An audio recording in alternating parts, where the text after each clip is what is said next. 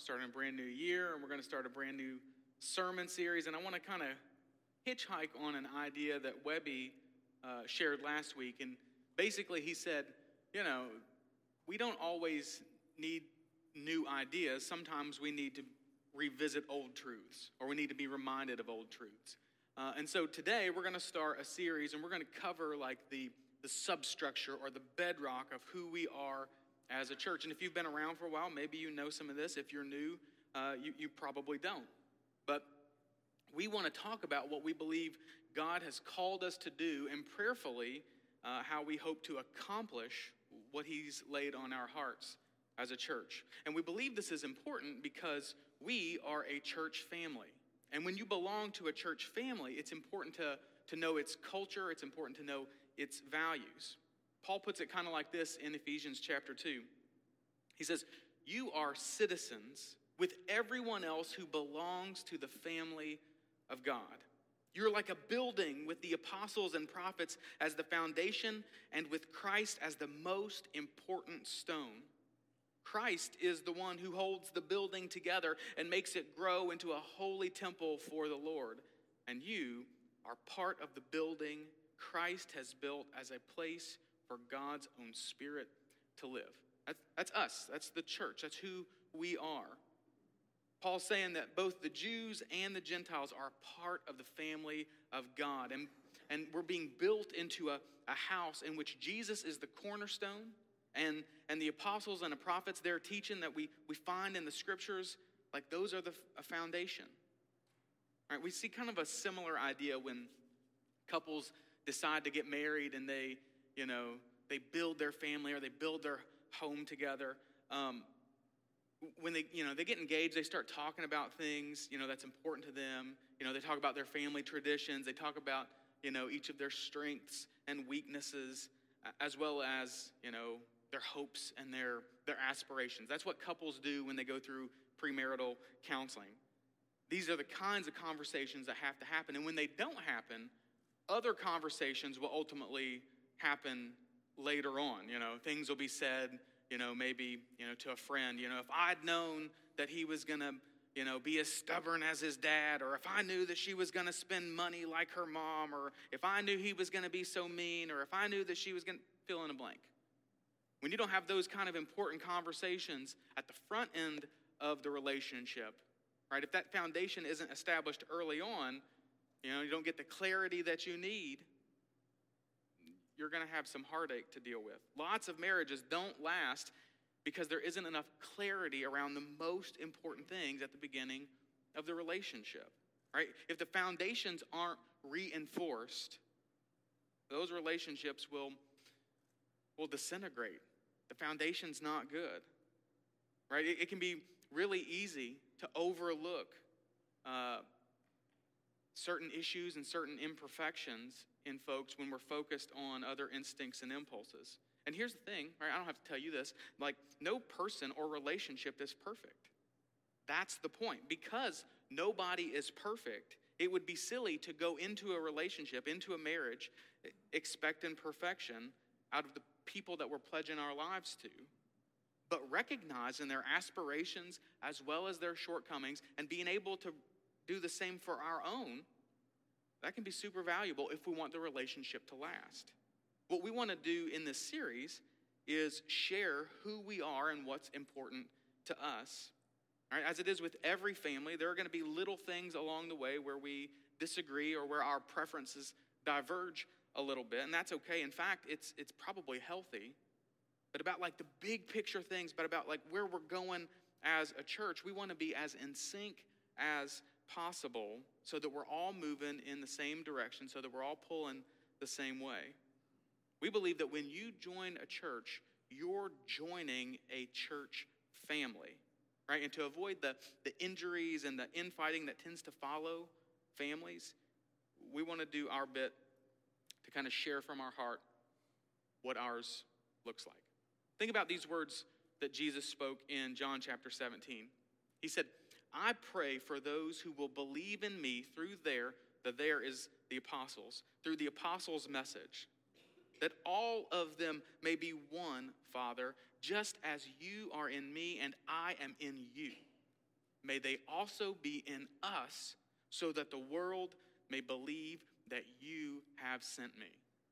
Now, isn't that an astounding amount of like oneness? Right? He wants us to have like the same kind of oneness, the same kind of unity that he has with God. That's if you, you we could reflect on that for hours. Right? That's a huge idea. Sadly, this is not what the world sees when they look at the followers of Jesus. They don't see this level of oneness or unity. More often, when outsiders look at Christians, they see selfishness and territorialism and backbiting and infighting. Right? Knowing that we are a family and we're going to have disagreements about some small things, it's imperative that we clearly communicate on the front end what's important to us, where we want to go as a church, so that we will be strong and unified and focused the way that Jesus prayed that we would be. All right, today I want to unpack the vision and mission of Lincoln Hills and knowing them like on at the forefront or keeping them on the forefront of our thinking is helpful because it will help us to be the kind of building, the kind of structure that Jesus uh, wants us to be and that Paul described in Ephesians chapter 2. Now, uh, if, if you're in kind of in the corporate world, maybe you've heard the terms vision and mission before. They're, they're kind of like military terms, right? Um, when you hear them, they give the impression that they're um, you know, like the, the company or the you know, battalion or whatever, that they're uh, advancing strategically or, or, or tactically. Right? These ideas, vision and mission, they go hand in hand, um, but without a clear vision and without an executable mission, your future, your, your progress is unlikely. Victory probably won't happen if those two things aren't very clear. Proverbs chapter 20, verse 18 says, Set plans by consultation and wage war against, or excuse me, wage war under sound guidance. Even Jesus, again, the New Testament, in the book of Luke, he reinforces this idea for sound planning and thinking ahead. He says this Don't begin until you count the cost. For who would begin construction of a building without first calculating the cost to see if there is enough money to finish it?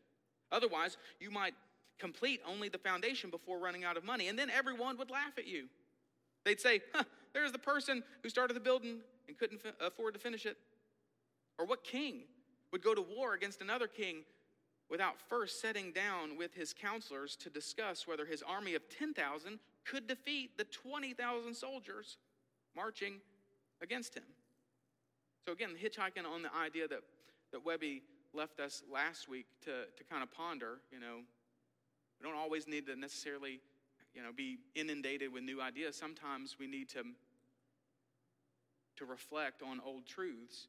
We want to spend some time revisiting our vision and mission as a church. And as the followers of Jesus, we, we feel like this is incredibly valuable for us. It helps us to stay focused on what actually matters so that we can invest our time and energy where it counts the most. Now, vision and mission, they're, uh, they're similar, but they're not exactly the same. Right? Again, if you're in the corporate world, maybe you've heard those used and they kind of use them interchangeably. Uh, but for our purposes, um, I want you to think about vision and mission like this. Right? Vision is who we want to be. Okay? Vision is who we want to be as a church family. And mission is what we want to do or what we want to accomplish. Or, or, or put another way, vision is who we want to be, and mission is what we want the world to see. All right, when they look at us from the outside, they see us living in a certain way. That's the mission because of who we want to be as a people. Right? It's important to get these straight because vision always guides, always informs, always um, influences mission. Right? It, it turns out like this is the case in almost every every way. Right? What we see shapes and influences what we choose to do. Vision is aspirational and mission is tactical. Okay, think about it like this. Uh, some of you probably watched a football game last night, right? A couple games. Webby was praying for a good bit of one of them. I don't know if you could sense it. The Georgia game, right? He was praying the whole thing. I can tell you. I wasn't with him. I can tell you he was praying.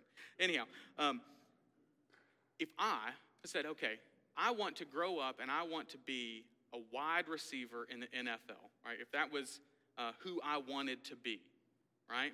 That's the vision that I have for my life. What would my mission be, right? Vision influences mission. If you know football, you know that the one thing that a wide receiver has to be able to do is what? Anybody? Catch footballs, right? If you can't catch footballs, you can't be a wide receiver. That's just the way that it is. And so, if my vision is to, to grow up into a man one day, why are you laughing? Shame on you people. Uh, if I grow up to be into a man one day and be a wide receiver in the NFL, the one thing that I have to be able to do is catch footballs. And because I want that, you know, to be the vision for my life, I'm going to choose, it's going to be my mission to do certain things. Right? I'm going to train a whole lot differently, you know, than it, let's say if I wanted to be a lineman. Right? Linemen and wide receivers, they both play football. They're playing the same game. But if you're a lineman, you're going to eat a whole lot differently. You're going to lift weights a whole lot differently. You're going to work on certain, um, you know, exercises than you would if you were playing this different position. Or, or think about it like this: if um, if I wanted to become a third grade teacher, right? If I wanted to be an amazing third grade teacher, um, I, I probably need to know things like you know math and language and, and science, right? I probably need to be able to do multiplication and, and, and fractions and decimals. Can anybody do decimals? I don't know the last time I, yeah, a lot of, no, I don't know. But if you're a third grade teacher, you have to be able to, to not only know decimals, but you have to be able to teach them. You have to be able to do like the order of operations. You remember all that stuff back a million years ago? Now, again, if it's my goal to be an awesome third grade teacher, I know I have to know those things. But I don't necessarily need to be an expert in like trigonometry or Renaissance literature, right? I w- I wouldn't think so. I mean, maybe knowing those is good, but if you had to maybe get an extra college class, it might be the most valuable thing for you. Again, if your vision is to become an amazing third grade teacher, it might be super valuable or super beneficial for you to spend some time learning how to communicate with third graders or, or, or spending time learning what's what some of the challenges that an eight year old faces, right, as opposed to taking another college level calculus or analytical geometry class, right? If I wanted to become a college professor, maybe those classes would be worthwhile, but not for becoming an amazing third grade teacher. Who we want to become, vision, influences what we do, mission. In uh, her book, The Best Yes, Lysa TerKeurst explains it like this. She says, Whenever you say yes to something, there is less of you for something else. All right, so what Lysa is reminding us of is we can't say yes to everything. Right? No is okay when it leads us to the best possible yes. Sometimes vision focused people say no to good things because not every good thing helps them to become who they aspire to be. And the same is true for churches. So, what kind of church do we want to become? What's our vision at Lincoln Hills? Right, if you've been around for a while, you can even say this out loud if you want to. We want to become the kind of church that makes disciples who make disciples who make disciples. Right, the Great Commission that Jesus gave his first followers before ascending into heaven it was a little something like this. It says, Go and make disciples of all nations, baptizing them in the name of the Father and the Son and the Holy Spirit. Now, you might be thinking a couple different thoughts, right? You hear that and you might be thinking, okay, Frank, I've heard this a million times, doesn't sound revolutionary. And two, not only does it not sound revolutionary, you kind of sound like a broken record, right? Make disciples who make disciples. Well, here, here's the thing this gets at the very heart, I think, of what Jesus was talking about back in Luke chapter 14. Right? And, and being sensitive to the challenges that are ahead of us. Right? This is a part of good planning. We have to continue to reiterate that we're here to make disciples who make disciples who make disciples because there can't ever be any doubts in your mind or in mine, or really of the people that we're trying to make disciples out of, right? We want to become disciple makers. We aren't here to build physical buildings, even though buildings can be a blessing. Right? We're not here to become a country club, even though it's important to feel like you have a place to belong. Right? We're not we're not just here to pass along information or to make people feel good about themselves, even though every single one of us, every single one of you are valuable and loved by the God of the universe, and that's great news. No, we're here to learn to follow Jesus and multiply ourselves in the lives of those around us. Right? And here's the thing we never want to measure our success based solely on whether we can make a disciple or even if our disciple can make a disciple. Okay? True and lasting success is best measured in what the disciples of our disciples are able to accomplish. Jesus modeled this in his life, right? He, he, he modeled this in his ministry. Think about what he did. He invited everyday tax collectors and fishermen, political zealots. He, he included sinners like every single one of us into an ever deepening relationship with himself while simultaneously challenging the behaviors and attitudes and habits that he knew were unhealthy or just outright sinful. At, at, at the bedrock, discipleship hinges on invitation and challenge.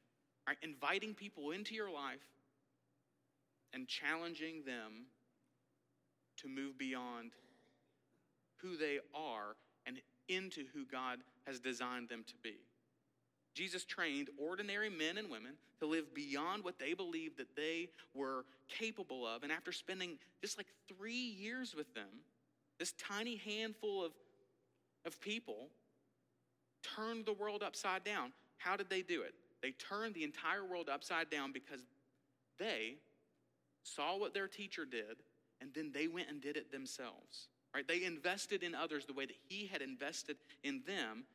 And again, the world hasn't been the same ever since. Our vision is to become the kind of church that makes disciples who make disciples who make disciples.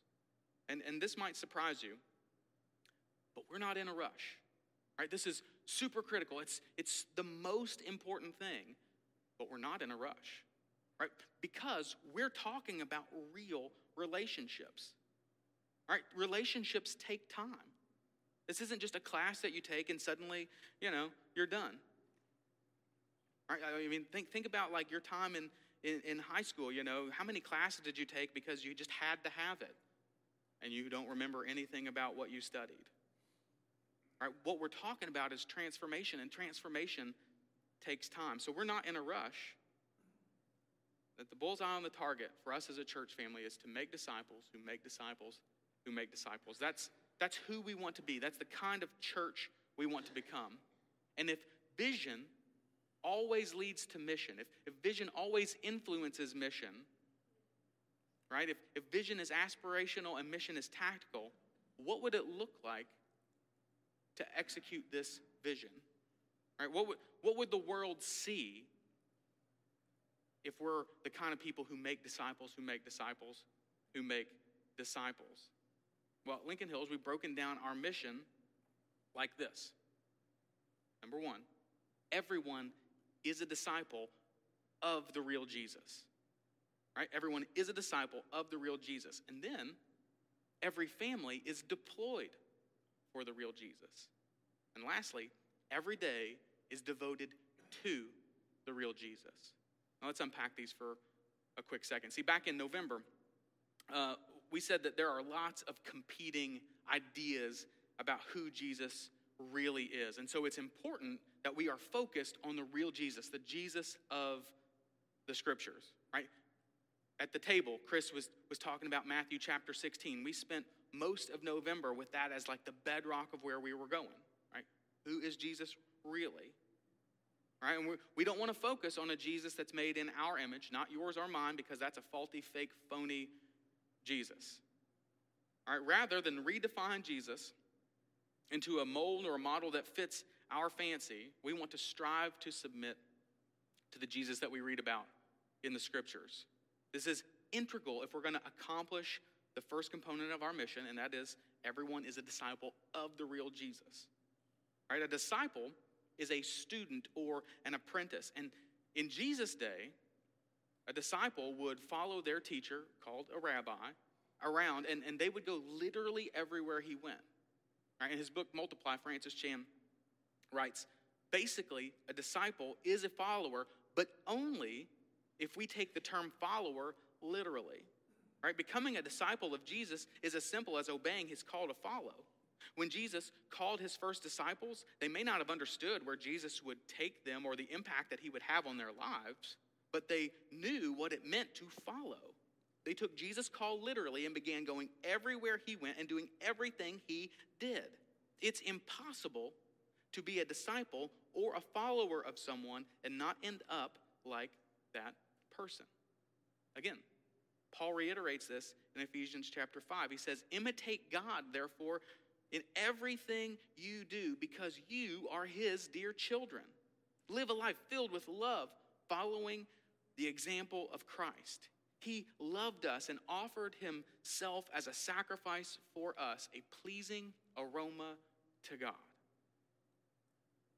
We're rooted in the real Jesus, not the Jesus of pop culture, not the smorgasbord Jesus, not the good teacher Jesus, but the real Jesus. Right? The Jesus we read about in the New Testament who loved unlovable people, the Jesus who prayed for his enemies and sacrificed for his friends. And it's our goal not only that we know the real Jesus, but that our lives mirror or reflect his. Like that's what disciples do. They imitate their rabbi. John captured the heart of this perfectly when he said, If we say that we remain in union with God, we should live just as Jesus Christ did. What's step one of our mission? What do we want the world to see when they look in on us? We want them to see a bunch of sold out disciples for Jesus whose lives look just like his. From here, we want every family to be deployed for the real Jesus. Deployed is another example of, of a military kind of language. And, and it gives us the idea that our families are in the midst of a gritty battle and we're kind of sneaking around in enemy territory. And I think this is exactly how we need to think of ourselves and our time here in this place. All right, we need to think of our family units like we're in the middle of a war. At least, I think Paul seemed to suggest that. He said, For we are not fighting against flesh and blood enemies, but against evil rulers and authorities of the unseen world, against mighty powers in this dark world, and against evil spirits in the heavenly places. And then Peter echoed this same idea. He seemed to think that we were in some kind of a battle too. Maybe not a physical one, but a spiritual one to be sure. He said, Beloved, I urge you as sojourners and exiles to abstain from the passions of the flesh, which wage war against your soul. There's no other way to slice it or dice it. You and I, our families, are in the middle of a war. We're in the middle of a, a hard fought battle. And we would be crazy to go about our business like, like everything is peaceful, like, like the world is, is, is cozy and safe while bombs are dropping all over our neighborhoods and shrapnel's flying around us everywhere. Sad thing is, that's how most Christians are living. They're, they're living like they're shell shocked or they have some kind of spiritual amnesia. Right? And, and instead of prepping for battle, you know, putting on boots and, and maybe some kind of helmet, they're, they're operating like they're preparing to go to bed. Right? Going to bed and going to battle, you're going to dress a whole lot differently. Right? You might put on a robe and some slippies if you're going to bed. You're going to put on, you know, a bulletproof vest or Kevlar or, you know, again, like some kind of helmet if you're going into a battle zone. But most Christians, they seem like they're ready for bed instead of ready for battle. And instead of fighting the enemy, we fight each other. Fact is, we are at war, and our kids are a target. I wish it wasn't the case, but it is. It will take you literally seven seconds to turn on the news and hear about some of the just really crazy things that are going on in schools all over the country. Right? When, when we're debating on, you know, whether we should have drag shows in libraries, call me old fashioned, but that sounds nuts. Or whether there should be litter box in your kid's middle school. If you don't think that we are at war, you're mistaken. And having your head in the sand is not an okay response. But here's the thing like, you know, we hear stuff like that on the news, or maybe you see it on Twitter, or on Facebook, or whatever, and you say, well, if that ever happened in my kid's school, I'd be going down there and I'd be giving them a piece of my mind. And while I can agree with your sentiments, I can tell you what your school board needs is not a piece of your mind, they need the heart of Jesus. Okay? If we are going to have an influence on our culture, we can't pretend like we're not in the middle of a war but they don't need you, you know, acting like the rest of the, you know, the world. They need to see us reflecting Jesus, full of truth, full of grace. Fact is, you are the biggest influence in your kids' lives, and we want to be a church that supports you, that pours into you. We want to nurture your faith, strengthen your resolve. We want to help you navigate the landmines that the enemy sets out to sabotage your relationship with God so that you can lead your families as good as you can. And here's the thing about being in a war zone. Yes, we are in a war zone. Don't kid yourself. But because we are in a war zone, there are opportunities literally everywhere for your family. Right? There are POWs everywhere Right? They've been filled with propaganda and half truths and misinformation for their entire lives.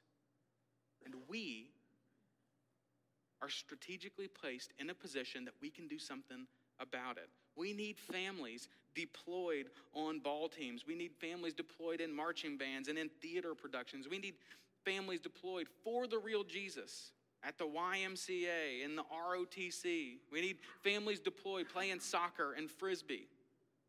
Little League T ball. We need families deployed for the real Jesus in all of these places, not to kill time, not to, you know, entertain, not to earn some kind of scholarship, deployed for the glory of the real Jesus, to point those people back to Him so that they might possibly escape the war that they are in unaware with their souls. Final component of our mission is that every day is devoted to the real Jesus. There's a saying, um, it goes, uh, How you do the little things is how you do everything. Okay, at, at the heart of this statement is the idea that at any moment, somebody else, some outsider, some, some person around you may be forming judgments about your credibility, your capability, your competence, or your convictions. Right? Every day, people are making assessments about you. And if we claim to be Christians, like at the office, but we're always showing up late, or we disrespect our boss, or our words are foul, or our work is shoddy, you know, it's not very good, it's so so, it's just enough to get by, that says something about us. If we say we love Jesus, but we're constantly yelling at our kids, or we're belittling or bad mouthing our spouse when they're not around, that says something about us. If we aren't the same men on Sunday morning at 10:30 when we're in here as we are at 8:30 watching a ball game at Cluckers or hanging out with, with a buddy, we got a real problem. Sunday isn't devoted to the real Jesus. Every day is devoted to the real Jesus. Every day belongs to him. Writing to the Corinthians, Paul strongly encouraged that young church to do everything, even down to the way they ate and drank, as an act of worship to God.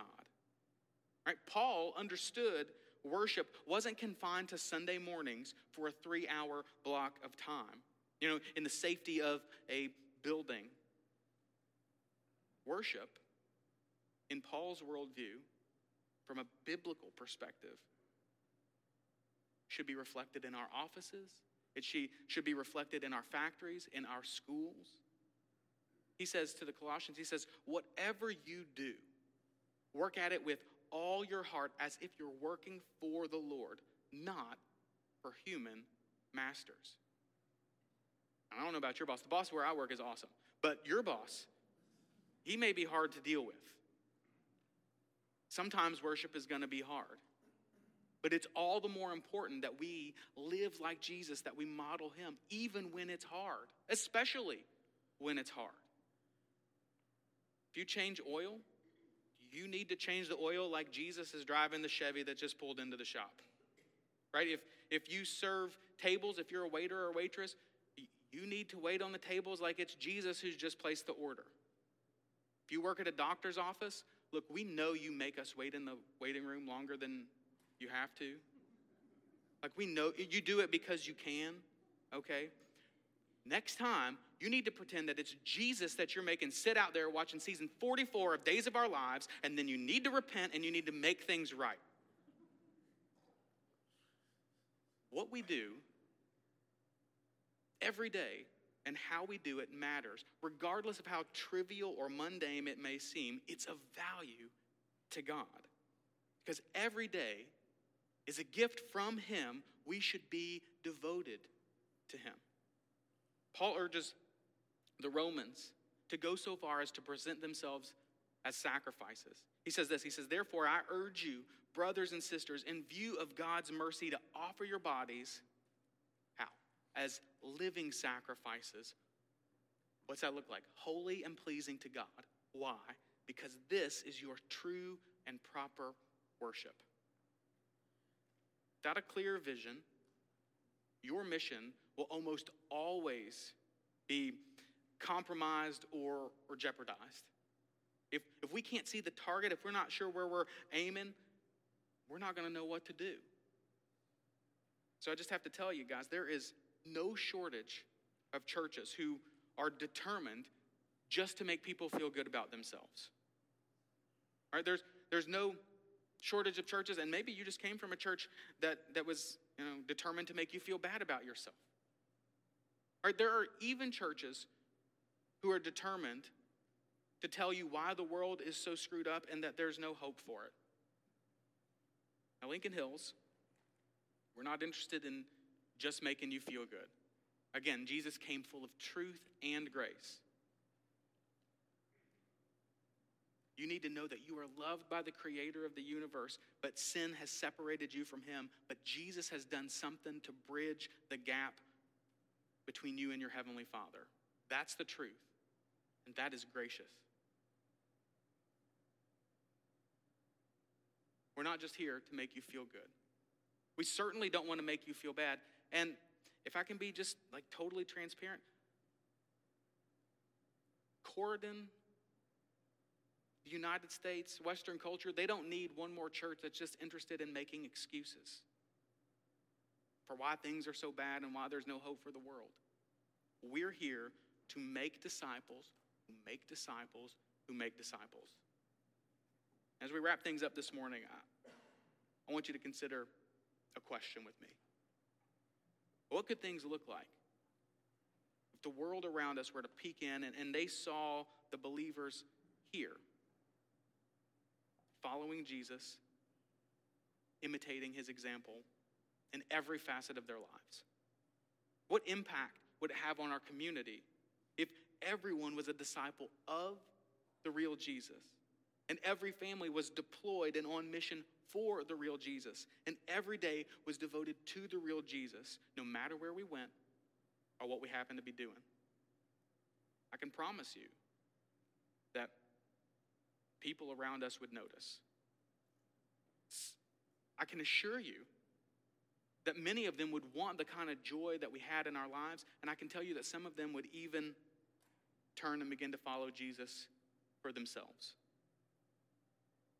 I can also promise you that some of the problems that weigh us down, the concerns that keep us up at night, and the fears that, that just sap the sweetness out of, out of our lives would disappear in the shadow of Christ's cross. If, if that was who we became, the kind of church who makes disciples, who make disciples, who make disciples, where every one was a disciple of the real Jesus, and every family was deployed for the real Jesus, and every day was devoted to the real Jesus. People would see that, they'd want it, their lives would change, and some of the things that just drive us crazy, they wouldn't matter nearly as much. We are filled with the same spirit that Jesus' first followers had. And God can do through us what He did through them if we're willing and if we're sensitive and if we're sensitive to the Spirit living inside of us. Most importantly, if you've never given your life to Jesus, if you've never made a decision to follow Him for yourself, you can do that today. You don't have to wait, you don't have to put it off. You can invite Him into your life to change you from the inside out, to, to take the sin that separated you from Him upon Himself and allow you to walk out of this place pure, holy, pleasing, and perfect. If you're not sure what that looks like or you got questions about that, we're going to sing one last song. I'll be right up front. I'd love to talk to you about that. If you got stuff going on in your life and you just want somebody to pray with you, there's a couple of purple lamps in the back.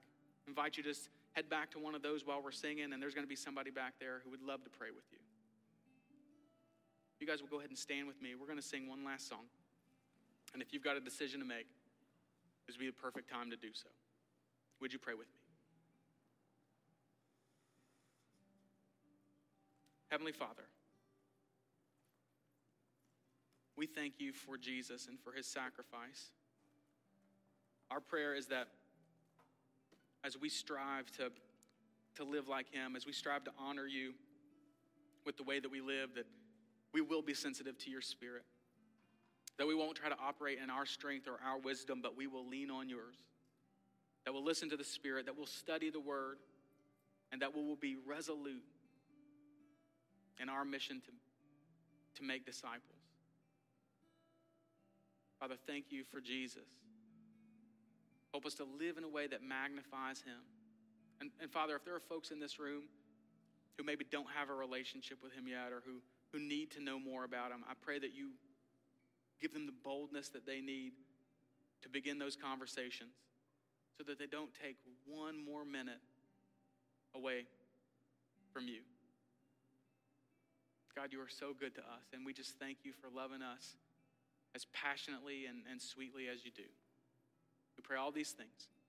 In Jesus' name, amen.